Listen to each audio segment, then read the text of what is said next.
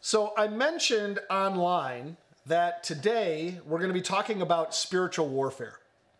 And different people have differing reactions to this topic. When you talk about spiritual warfare, you get a bunch of different reactions. Some get really excited uh, because either it is something they're incredibly interested in or they're really confused about it and they want to learn more about it. So people get excited for those reasons. Then there are others who would rather not talk about it at all. Like, we don't want to talk about that stuff. That's just weird. If they're honest, there's a little bit of fear or confusion, and they would rather just ignore the subject entirely and not deal with it. And finally, there are some who have this reaction spiritual warfare, what's that? Uh, so let me start out by telling you this, and this is kind of the baseline that we'll build off of this morning. Spiritual warfare is biblical, it's real, and it's happening today. Spiritual warfare is biblical, it's real, and it's happening today. This is not something you just read about. This is not something that are uh, you know you see on TV or in movies. This is a real thing. It's happening in the world today. There is a spiritual battle that is going on, and it's very, very biblical. And if you've read the Bible, you will see spiritual warfare taking place uh, all throughout the scriptures. And how do we know this? That, that spiritual warfare is still happening today? We know this because Jesus hasn't come back yet. Uh, Jesus hasn't finalized things yet. There will come a day where Jesus will end the war forever. He has, well, he's already won the war. Someday he's going to end the war. He won the war through his death and resurrection, but there are still battles that, there, that need to be fought. And those battles are for the souls of every man, woman, and child on planet Earth. And the devil's fate is sealed. He knows what awaits him, but he wants to take down as many as he can with him. And that's the battle that we're facing today. 1 Peter 5 8 says this about the devil Stay alert, watch out for your great enemy, the devil. He prowls around like a roaring lion looking for someone to devour. Now, I want two things, church. This is my heart as your pastor. Number one, I do not want you or anyone else to get devoured. That's the first thing I want. I want you to be protected from the enemy, and that's part of the battle that we're in. We're going to talk about that today. And number two, I want the devil to get what's coming to him. I absolutely want the devil to get what's coming. I'm sick of looking at the world around us getting worse and worse. I, I, I read online and I, I read Facebook, I watch the news and I see what's happening and I hear reports and I just get sickened by what is happening as our world just goes spiraling out of control. I'm tired of seeing people deceived at a national and at a global level. I, I know that what is happening in the world today, I know that it is exactly as the Bible described it would be. I get that, that many would be deceived in the last days. I understand that, that things will get worse and worse and then the end will come. I understand that. I, I know that from biblical prophecy. But I don't know about you, but I'm done. I'm fed up. I can't just stand by and watch the devil continue to take ground as the church just allows it to happen. I need to fight back. We need to fight back. Uh, the church needs to use the authority that Jesus has given us to beat back the enemy and reclaim territory for the kingdom of God. But too many churches don't teach on this, and even the ones that do don't live up to their responsibility. Too many churches would rather retreat within the walls of their building than engage the enemy outside the walls. And that's great because we don't have a building, so there's nothing to retreat inside. we're living life in, uh, right out in the middle of it. Um, but we're in a battle trilogy, whether we like it or not. We are in a spiritual battle. The only question is will we do what the Bible teaches us that we are to do in this spiritual battle? Now, the gospel accounts are full of examples of Jesus doing spiritual warfare. We just talked about one yesterday in our Bible and coffee time. And we talked about Jesus crossing the lake and he, he met this demon possessed man. Uh, and he asked, Jesus asked him what his name was. And the man replied, Legion. And the demons answered for him. And because there are so many of us, there's thousands of demons in this man uh, that, is, that Jesus heals. And Jesus meets the enemy head on all throughout the gospel accounts. He meets the enemy head on and he drives him back, or better said, he in most of the cases we see he drives him out uh, because he's dealing with people. Uh, but we see example after example of people being set free from demonic possession by Jesus in the Bible. Okay, so we see this. So the Gospels show us what it looks like. Paul, on the other hand, tells us what our role is. What part do we have to play in this spiritual battle? And Paul gives us the how to when it comes to fighting this incredibly important battle. So, in his letter to the church in Ephesus, and once again, throughout this series, letters, we're examining Paul's letters and the, what he wrote in his epistles, the biblical word for letter, uh, to the early church, the early churches. And Paul wrote instruction and correction and encouragement and all sorts of things. And, and, and several times he brings up this issue of spiritual warfare and what we should do. So Paul talks at length in his letter to the church in Ephesus. Paul talks at length about how God has equipped us with what we need to do battle against the enemy and also how we are supposed to use these things that God has equipped us with. And that's what we're going to look at today in Ephesians chapter 6. So we're going to look at Ephesians chapter 6, verses 10 through 18. And it begins this way A final word. Now, this is the closing thought uh, that Paul wants to leave them with. This is the end of his letter to the Ephesian church. And people usually open and close with the most important things. So Paul considers this topic to be incredibly important for them to know and to live out. A final word be strong in the Lord and in his mighty power. So let's stop there for a second.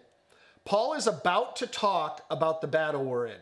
He's about to talk about this spiritual war and describe it to us and explain some things about it, about the epic fight that we are caught up in. And when I think of epic fights, as I know many of you are in the same boat. When I think of epic fights, of course I go to Karate Kid. That's where my mind goes, okay? Ralph Macchio, uh, who still looks 20 years old at the age of 58. I don't know if you've seen a picture of him recently. The man does not age, he's timeless. But he was 23 years old when he pay- played Danny LaRusso in the original Karate Kid. He was 23. And, and he played a kid who was, I think, 16 years old, uh, which is crazy because uh, he looked like he was younger than that. Um, but in, in that first Karate Kid movie, there's an important scene where Danny LaRusso realizes how good his teacher, Mr. Miyagi, is at karate. He has this like, like he's floored by this guy's ability level. And he wants to know what kind of credentials he has. Like, okay, I'm going to be taught by you. I want to know who you are and what you bring to the table. So he asks him what kind of belt he has. And Mr. Miyagi responds, J.C. Penney, 398. And then he says this to Daniel. He says, karate here, and he points to his head, to Daniel's head, and then he says, karate here, and he points to his heart. He says, karate is never here, pointing to his belt. And as we begin to talk about spiritual warfare and the part we play, I want to remind us this morning that spiritual warfare is here, as I point towards heaven, and spiritual warfare is here in the Word of God, but spiritual warfare is never here, as I point to myself. This verse tells us be strong in the Lord and in his mighty power. We'll talk more about that in a few minutes and, and why that's significant to us. Let's continue reading what Paul says. Put on all of God's armor so that you will be able to stand firm against all strategies of the devil. For we are not fighting against flesh and blood enemies but against evil rulers and authorities of the unseen world, against mighty powers in this dark world, and against evil spirits in the heavenly places. Therefore, put on every piece of God's armor so that you will be able to resist the enemy in the time of evil. Then, after the battle, you will still be standing firm. Stand your ground, putting on the belt of truth and the body armor of God's righteousness. For shoes, put on the peace that comes from the good news so that you will be fully prepared. In addition to all of these, hold up the shield of faith to stop the fiery arrows of the devil. Put on salvation as your helmet and take the sword of the Spirit, which is the Word of God. Pray in the Spirit at all times and on every occasion. Stay alert and be persistent in your prayers for all believers everywhere. So Paul Paul covers a lot here. He gives us a lot of things to think about and to learn about with regard to spiritual warfare. And so we're going to go through this whole passage and what this means to us. But the first thing I want you to understand, and this is so important as he gets into this armor at the end, and the spiritual armor is where we're going to park on later. But I just want to hit this up front. The armor is not to pick and choose, this is a complete set. You don't get to you know, say, well, I'll take this one and this one and not take the whole thing. This is, you need it all. Put on all of God's armor, Paul says. Paul doesn't want us running around without every single thing that God has given us to fight the enemy. They're not optional items. This is what is required if we're going to survive the spiritual battle that is being waged all around us. We need everything that God has for us. So, everything in that list of spiritual armor is mission critical. And you'll understand as we talk about it later.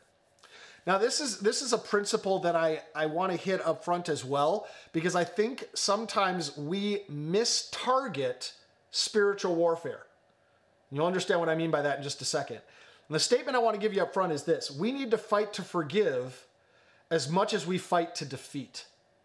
We need to fight to forgive as much as we fight to defeat. Let me explain. We are fighting. There's no question about that. We are in a war. We are in this battle on a daily basis. We are fighting and we need to.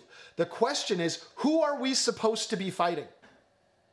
Because as I look at a lot of people, as I look at a lot of followers of Jesus, it seems to me that sometimes we are more concerned with fighting people than we are the enemy. Um, we're not fighting against people. Instead, we're fighting against the devil and his forces of evil. Our enemy is unseen, but very much there, very real, very evil, very powerful. But we don't fight against people, and we, we have to remember this. We're not commanded to defeat people, to fight against people. We're commanded to love people, is what scripture tells us. Matthew 5 44 says, But I say, love your enemies and pray for those who persecute you. That's what Jesus tells us we are to do with those that are on the opposite side. We're supposed to turn the other cheek. We're supposed to practice meekness. Meekness is controlled, restrained strength. We are supposed to show them Jesus. If there's ever a example, a greater example of restrained strength, controlled strength, Jesus was the ultimate example of that. We testify to the goodness of God through our actions and our words. We fight the fight against the enemy. The problem is, I see too many churches and too many followers of Jesus who treat their neighbor like their enemy, especially on social media. Uh, and I'm not saying we don't take a stand for what is right. We absolutely need to take a stand for what is right. I'm not saying we don't proclaim truth because we absolutely need to proclaim truth. We have a biblical mandate to do exactly that. But what we should never do is attack the idea sharer instead of the ideology.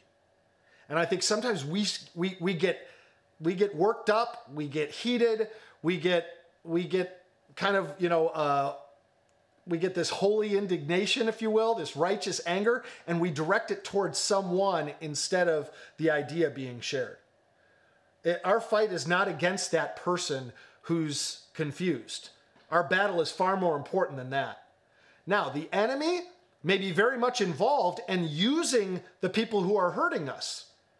But our fight is not against them. And I, when I say hurting us, I'm not talking about us specifically, because I disagree with a lot of people that I've never even met I hear people talk on the news. I read articles by people, and I just my mind is blown at their ideologies and their worldviews, and I'm like, man, they they are lost.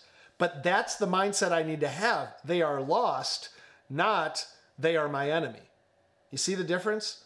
Our fight isn't against them, it's against the power behind their actions. The Roman soldiers who put Jesus on the cross were 100% being used by the devil to accomplish his purposes in executing Jesus. But check this out Jesus did not blame the soldiers who put the nails through his wrists. Instead, he prayed. Luke 23 34, Jesus said, Father, forgive them, for they don't know what they are doing.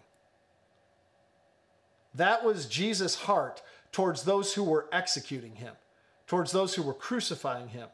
And the same is true for people who fight against us, whether it's personally or ideologically. We need to pray for them and not against them. We need to stand strong against the enemy and on the side of truth, But remember who we are fighting for. Those people on the other side of your political or ethical or moral argument, those people are who we are fighting for. We're fighting for lost people that the enemy is using. We're fighting for those lost people who have been blinded to the truth. We're fighting for their souls. We're fighting for them to experience the same freedom that we have discovered in Christ. That's why we're fighting. We're fighting for those people who we disagree with. The world today is against you. The second you put on the jersey of Team Jesus, you were a target. You're going in a different direction. You're flowing in a different way. So, how do we participate in this battle then? We are in it whether we want to be or not. How can we participate best? Let me give you some thoughts that Paul shares. Your role in this battle is not to fight, but to stand. Your role is not to fight, but to stand. This is probably the most important thing you're going to hear all morning. This sums up everything Paul has to teach us about spiritual warfare. And I think sometimes we get these delusions of grandeur where we imagine ourselves as God's champions and we're being sent out to put the devil in his place and send him packing. But the picture that Paul paints is quite different than that. Ephesians 6 13 and 14, once again, he says, Therefore, put on every piece of God's armor, just in case you missed it the first time, all of it, every piece is required. We can't have bare patches in our defense. The enemy will find our areas of weakness. If there's holes in our armor, the enemy's going to find it. So put on every piece of God's armor. So you will be able to destroy the enemy. No, it doesn't say that. It says, so you will be able to resist the enemy in the time of evil. Then after the battle, you will still be standing firm. Stand your ground. I mean, okay, so wait a second. Where was the battle? That was it. That was the battle. Resist, don't give in, don't yield, don't let the devil get a foothold in your life. And just in case you think Paul was maybe a little on the sissy side or something, just didn't want to put up a fight, James says the exact same thing. James 4 7. So humble yourselves before God, which is, means rely on his power, not yours. Humble yourselves before God, acknowledge that you can't do it without him. Resist the devil, and he will flee from you. So there it is again. Stand firm, resist, don't give in. That is our role in this spiritual battle is just don't back down. How do we fight? We resist. People make spiritual warfare out to be something that it's really not. Uh, when it comes to your own personal battle against the enemy, use the equipment that God has given you. Now, I'm, let me give uh, a disclaimer. This is for our own personal battle against the enemy. This is how we wage war. We don't attack, we stand firm. Now, there are going to be opportunities, and I've had the opportunity to see this in my life where someone is experiencing demonic oppression or demonic possession and they need to be delivered from that. I have been involved in praying for people to, to be free from what the enemy is doing in their lives. Now, that's where, once again, we're not going on the offensive. We're not doing anything. It's Jesus through us, it's the Holy Spirit's power at work within us. And it's in Jesus' name that we have authority, not in and of ourselves. And we have to remember all of those things. But there are times where there are, are more offensive things on behalf of someone else that takes place. But in our own lives, in our own struggle, in our own battle against the enemy, for someone who is a follower of Jesus, our role in that fight is to stand. Okay? So use the equipment God has given you, which we're going to unpack all of that in just a second, and stand your ground. You have no need to retreat from the enemy. You resist him. Okay? It, it, in, in biblical terms, uh, this war, this battle that we're in, uh, as far as the kingdom of God is a stand your ground state. Okay? We don't have to retreat. The Bible tells us when we resist the enemy, he runs away like a scared rabbit. It doesn't just say that resist him and he, he will walk away frustrated. No, it says resist the devil and he will flee from you. All you have to do is stand your ground and don't yield, and it says the enemy will flee.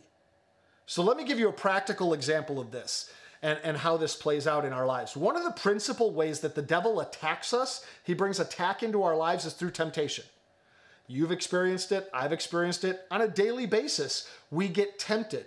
The devil will bring temptation into our lives in an area of personal weakness to try to get us to fall, to try to get us to sin, to try to get us to rebel against God, to turn our back on God, to rely on our own strength instead of His. He brings temptation into our lives to ruin our witness. All of these things, these are attacks the enemy brings. And temptation is a powerful weapon that the enemy has and he uses with great effectiveness against us. But maybe you've noticed the same thing that I've noticed about temptation. The power of temptation, its strength fades very quickly. Temptation does not have staying power. Its power fades very quickly. Temptation comes on really strong. I mean, almost overwhelmingly strong when temptation comes on initially. But if you can resist for a few minutes, I don't know if you've noticed this, but it just fades away. Resist the devil and he will flee. And I've practiced this for a long time and I've taught my kids to do the same.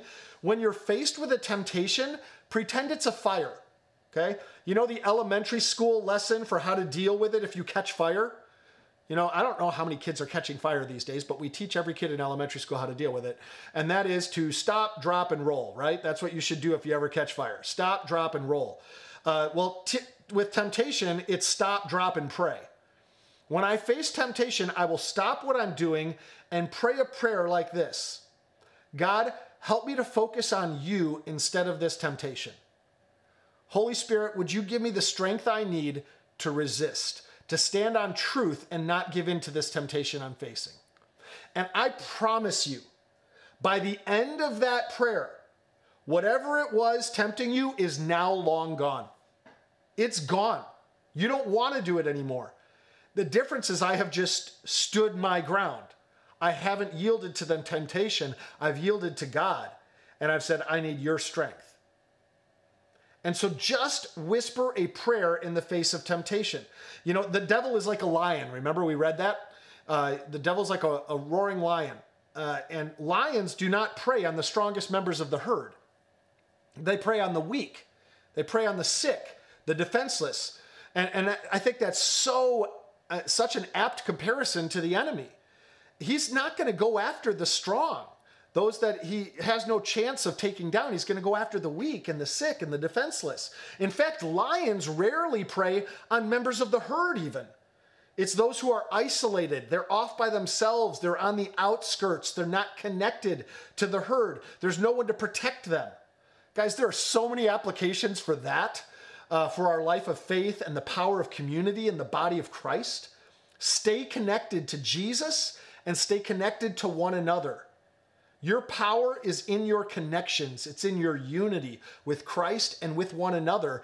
It keeps us strong against the attacks of the enemy. Okay, so we've talked about who our fight is against and how we participate in that battle through resistance, through standing strong. So now let's talk about the armor that we're equipped with. Just like the fruit of the Spirit last Sunday, uh, we're going to go through this one by one and see what each one of these pieces of armor means for us. And we're going to make sure that we are fully armed as that we in, as we go into battle. And the first thing we see is the belt of truth. The belt of truth. Now, officers in the Roman army, they wore short skirts, kind of like Scottish kilts. And over this, they would wear a long tunic for warmth. Uh, as they would travel through the countryside. And when the battle would begin, they would tuck their cloaks into their belt uh, to free their legs so they could move freely in the battlefield. And the belt symbolizes being ready for the fight. Okay, when you feel discouraged, defeated, under attack, confused, depressed, or some other equally negative word, what do you do? How do you begin? Because we're not ready for a battle when we're feeling those things. How do you begin? You remember that when you became a Christian, you got ready for the fight when you came to Christ and you discovered the truth of who He was and who you are in Him. He is the truth behind all things. Jesus is the key to life, the secret of the universe, the final reality. Jesus himself says, I am the way, the truth, and the life, and no one comes to the Father except through me. He is the same yesterday and today and forever. And remember, when you feel discouraged, when you feel defeated, remember the truth you have already discovered. And that truth is that Jesus is the answer. He is the rock that we stand on. And Jesus has redeemed you. You are his child. You are more than a conqueror in him. And we can stand ready, armed with the truth of who Jesus is and who we are in him.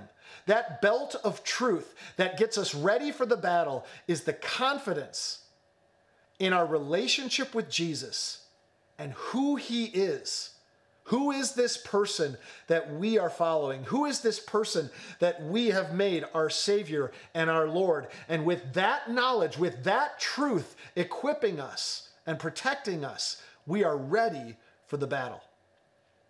Next, we have in verse 14 the body armor of God's righteousness the body armor or the breastplate in other translations. I love how the New Living Translation makes it body armor because uh, it's just so relevant and it just it works in today's culture. Uh, the body armor of God's righteousness, and the body armor is that chest piece that goes across you and it protects your heart. One of the most vulnerable and critical places on your body is your heart. Uh, this is the center of your being. In, in biblical times, they considered the heart to be uh, a, a, really important part of you. The, the, the bowels or the stomach and your heart were the two things that are referenced all the time with regard to who you are. And so the heart is your emotions and your strength. And it symbolizes here, and remember it says the, the body armor of God's righteousness. This symbolizes the righteousness of God. When we accept Christ, God no longer sees what our sin looks like. When he looks at us, he sees the perfection of Jesus, not my flawed character and my sinful nature. Even though that's very much a part of who I am still, I'm still a fallen individual. I'm still struggling through a sinful world. I have been redeemed. I have been set free. I have been transformed. I have a new nature. And by Jesus' atoning sacrifice, and the atonement literally means a covering, by Jesus covering me, I now no longer have to deal with my sin because it's been dealt with, it's been covered by Christ. And so when God looks at me, he sees that covering. He sees Jesus instead of my sin. And it's his righteousness. Psalm 103, verse 12 says, He has removed our sins as far from us as the east is from the west. So we tend to forget this when we mess up and feel guilty. That's when this becomes a problem for us. When we trip and fall, when we fail, when we sin, and we get bombarded with guilt, this is when we need to remember that Christ died once for all our sins, not just what we've done in the past, but also what we will do in the future. When we fail, we need to get back up and continue to follow, not sit there and wallow in self pity and let the enemy now heap condemnation on us. Conviction is what the Holy Spirit brings. It causes us to get up and move forward. Condemnation causes us to want to stay in the same place or move backwards. We feel unworthy, like God would want nothing to do with us. And our joy fades away, and we're left weak and we're left unprotected. And the breastplate of God's righteousness protects and guards us from the attacks of the enemy who would try and separate us from God's love based on our feelings of inadequacy or worthlessness. He wants to, to drive a wedge in between God's love and us. And when we feel this way, we need to remember the righteousness of God. It's not your righteousness that matters. It's not mine. And praise God for that because my righteousness doesn't amount to much, but Jesus's Jesus righteousness amounts to everything because it covers not just my sins, but the sins of every single person alive today who puts their faith and trust in Him. And every person who has lived, who has put their faith and trust in Jesus or the coming Messiah, their sins are covered by what Christ has done. We are still forgiven because of what he did. When we got saved, we weren't forgiven because of anything we did. It was all about Jesus. And in that same way, we are still forgiven because of what he did, not because of anything we did or didn't do. Our strength comes from the forgiveness of God, and that allows us to stand against the enemy. Next, we have in verse 15 the shoes of the gospel of peace. The shoes of the gospel of peace. Now, shoes are absolutely essential for fighting. We can't go to battle barefoot. Okay, it's going to inhibit your movement. It's going to prevent you from going where you need to go. Paul says that our feet should be prepared. Our shoes should be tied. Okay, we should be ready to go here. Paul says we should be ready to travel with energy, with speed, because we have the good news. We have the gospel, the gospel of peace. We should want the armor for ourselves. We need it to protect ourselves, but we should want it for everyone else too. The gospel is not just for you.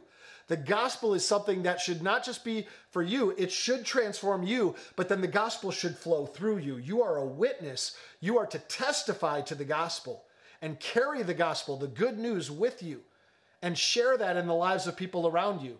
And that is the readiness that Paul is talking about here. We should be motivated by the gospel of peace to the point that we are willing to do whatever it takes to share the good news.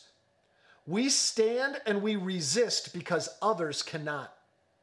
We can resist the devil, resist the devil and he will flee from you. That is true for those of us who are in Christ. It is not true for those who haven't discovered Jesus yet and his love for them. They haven't heard yet. They haven't met Jesus yet. They can't resist the devil. They are stuck and dead in their sin and in their sinful nature. We stand strong and we carry the message of good news to those who need it. And Paul chooses the word peace to represent the gospel. Peace can be so hard to find in our world. People are stressed, people are anxious, people are, are confused, people are frustrated, and peace is very hard to come by. And I, I think of the people that I want to be more like in the middle of a culture that says you should fight back, that there should be contention all the time. Jesus teaches the opposite. He teaches us that we should be peacemakers, that we should bring peace to every situation. Uh, the Reverend Martin Luther King Jr. is one of the people who comes to mind when I think of someone who approached his mission with peace. The power of his story is conveyed pretty powerfully in, in Selma, where MLK led protesters to march for the right to vote. And he taught his followers that the best way to convey their truth, to promote peace, was to not fight back, but to stand. To stay strong, but to not fight evil with evil. And MLK said this He said, Darkness cannot drive out darkness, only light can do that. Hate cannot drive out hate, only love can do that. And that, that is very, very Sermon on the Mount, Beatitudes language there that he's using. Uh, this, is, this is the message of the gospel. We can't resist the devil if we're filled with hate. If we're filled with anger, uh, we can't resist the devil if we can't stand the people that we're trying to bring the gospel to. The point of us resisting the devil is, yes, to avoid sin, but also to carry the gospel to those who need to hear it. And we need to preserve our ability to share the truth with people through the gospel of peace. We need to have peace in our lives. Verse 16 talks about the shield of faith. So, what are these fiery arrows that we can extinguish? It says we can extinguish all of the fiery arrows that he fires at us. What are these fiery arrows? The shield of faith extinguishes them. And their temptation to sin, absolutely. That as he fires temptation at us, we can extinguish those. But it's also doubts and fears and worries and wondering if living for God is even worth it. Because I've, I've had those times, you've probably had those times where we question and we doubt even our faith. And we need to recognize these kinds of feelings for what they are. They are attacks from the enemy who's trying to tear apart our faith. We need the shield of faith to protect us from that.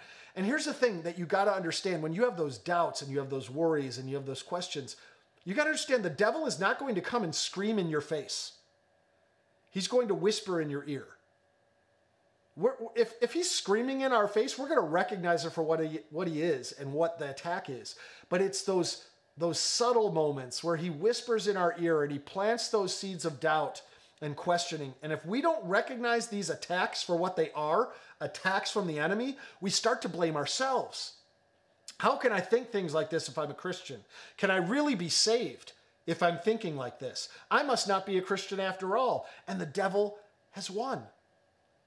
So, how do we extinguish these? I want you to notice it doesn't say take your shield of belief. It doesn't say your shield of belief. We believe in God. But this is our shield of faith, and faith is different. Faith is belief in action. It's faith that causes us to take a step. It's faith that causes us to do something, to live differently. Faith is the therefore of our thought process. We believe that Christ is the truth. Therefore, my doubts cannot be true. We believe that Christ is my righteousness. Therefore, I can't believe the lie that God doesn't want anything to do with me. I believe that there is no temptation too great. Therefore, I can say no to this if I trust in God. Faith is the therefore in our thought process. Doubt is always an attack on faith. The fact that you have doubts proves that you have faith. If you're doubting, that means there is faith because doubt is an attack on the faith that you have. James 4 7 says, Resist the devil. Just a reminder on this verse that we touched on earlier resist the devil and he will flee from you. This really is all we need. We can extinguish all of the fiery attacks of the enemy with this one right here. All right, verse 17 gives us the helmet of salvation. The helmet of salvation protects our mind. So much is won or lost in our lives in the three pounds of gray matter between our ears. One of the easiest ways to win a battle is to confuse the enemy or to make them afraid. Confuse the enemy or make them afraid. When an army is confused and without direction, they are easily defeated. My mind went back to uh, a huge example of this in the story of Gideon in the Old Testament.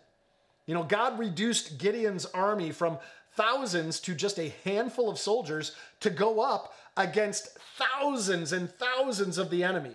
And they won by confusing them by making them terrified, by causing them to have unrealistic fears that prevented them from realizing their superior strength and numbers. And that's exactly what the devil wants to do to us. He wants to give us unrealistic fears and confuse us that prevents us from realizing our superior strength that we have in Christ. God doesn't want us to be confused, and we don't have to be. We don't ever have to live in fear because God is with us. The helmet of salvation is not about when we got saved, it's not a look backwards at what God has done. The helmet of salvation talks about the salvation that is coming. It's the promise of what awaits us in the future. Paul tells us to work out our salvation. It is a coming thing. Our salvation will be fully realized when we stand before God in heaven. We know what the end is going to be. God wins, and so do we. When things get bad around us, we can remember that we win. When the world is going in the wrong direction, wrong direction fast, remember that we win. We don't have to be confused by anything going on. We don't have to lose focus. Remember that we win. That is the helmet of salvation that protects our minds and protects our thoughts. And then we have uh, verse 17, the sword of the Spirit. The last piece of armor that we're introduced to is the sword of the Spirit, which is the Word of God. And, and when we're being lied to or when we're being tempted by the enemy, we remind ourselves what the Word of God teaches. We apply Scripture to every situation we face and every decision that we make. That protects us, that keeps us safe. Psalm 119, 9 and 11 says, How can a young person stay pure? By obeying your word. I have hidden your word or stored up your word in my heart that I might not sin against you. And when we understand the word of God, we are able to go on the offensive and share its truth to others. Okay, we're able to demolish the strongholds of wrong thinking and destroy false arguments and tear down the lies of the enemy and turn thoughts that were disobedient to Christ into thoughts that are fully yielded to Jesus. And I want you to see this. The sword of the Spirit, which is God's word, is the only offensive piece of equipment that is listed here. Everything else, the belt and the shoes and, and the battle armor and everything else that was listed there and the helmet is all defensive in nature. The only thing that we have that is offensive is the sword of the Spirit, which is the word of God.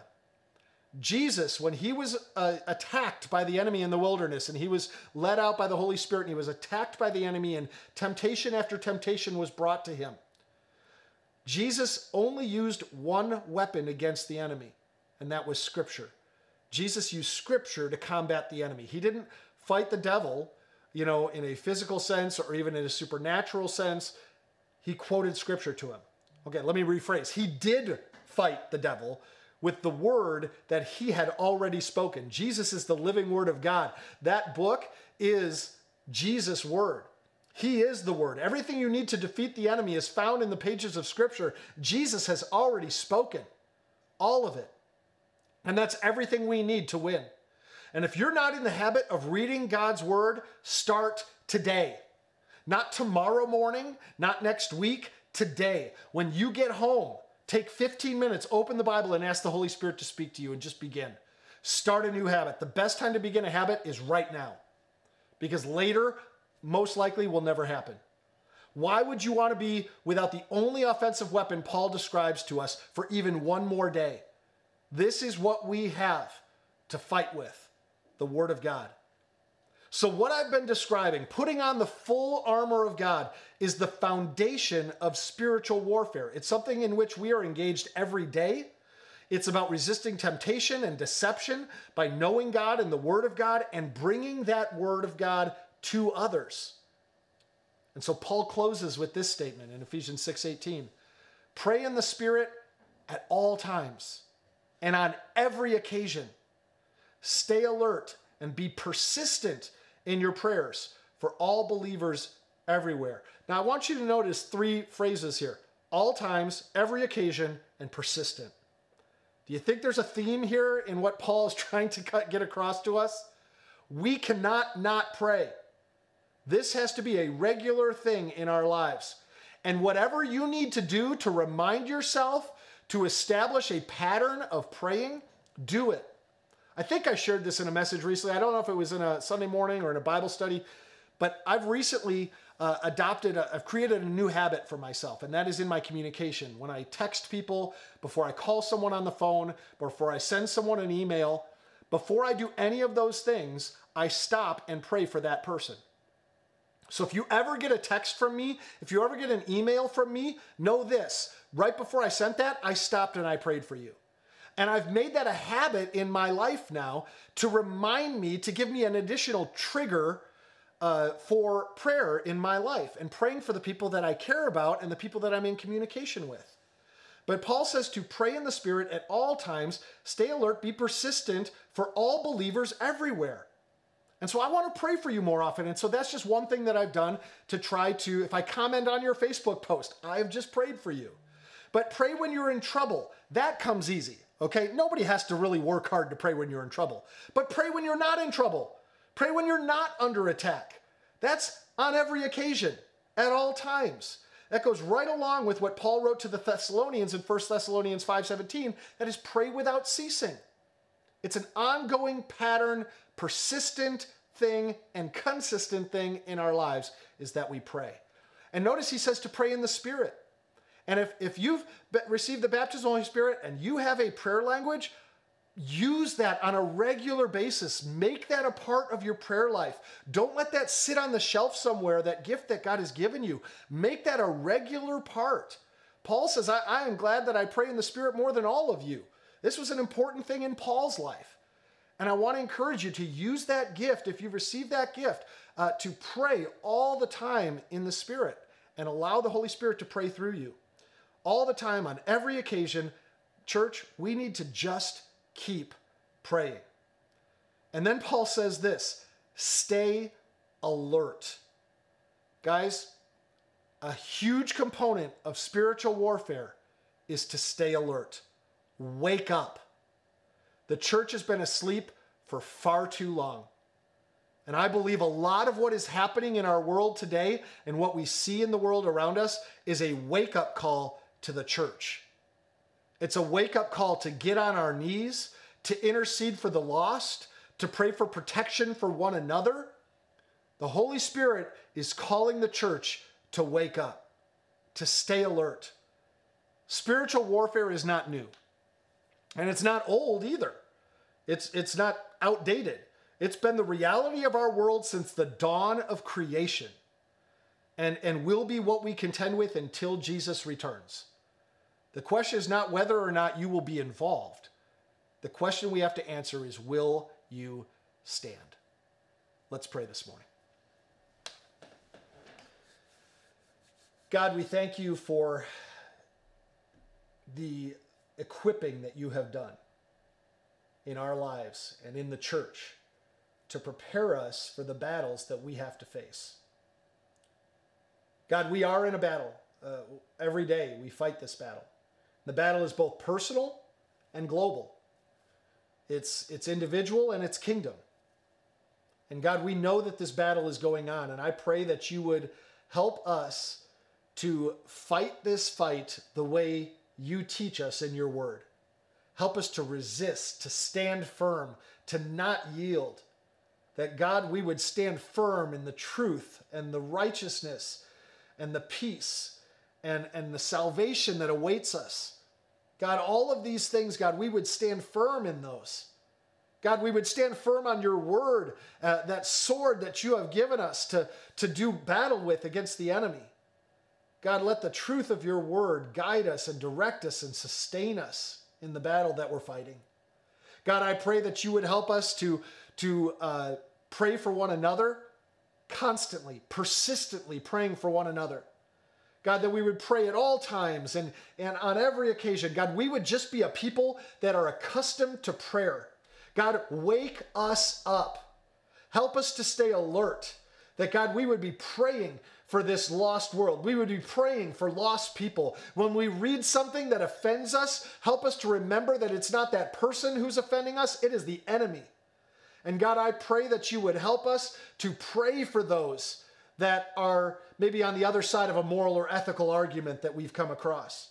Some, something that your, your word teaches, and, and it just it turns our stomach to read some of these things. God, I pray that you would help us to fight that fight, but God, at the same time, to pray for those who are on the other side ideologically from us. Because God, that's the reason we're standing firm is to see them come to faith, to see them come into saving relationship, Jesus, with you.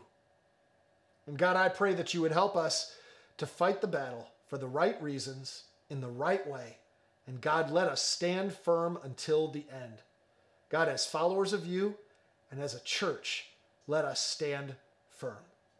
We love you, Jesus, and it's your name we pray. Amen.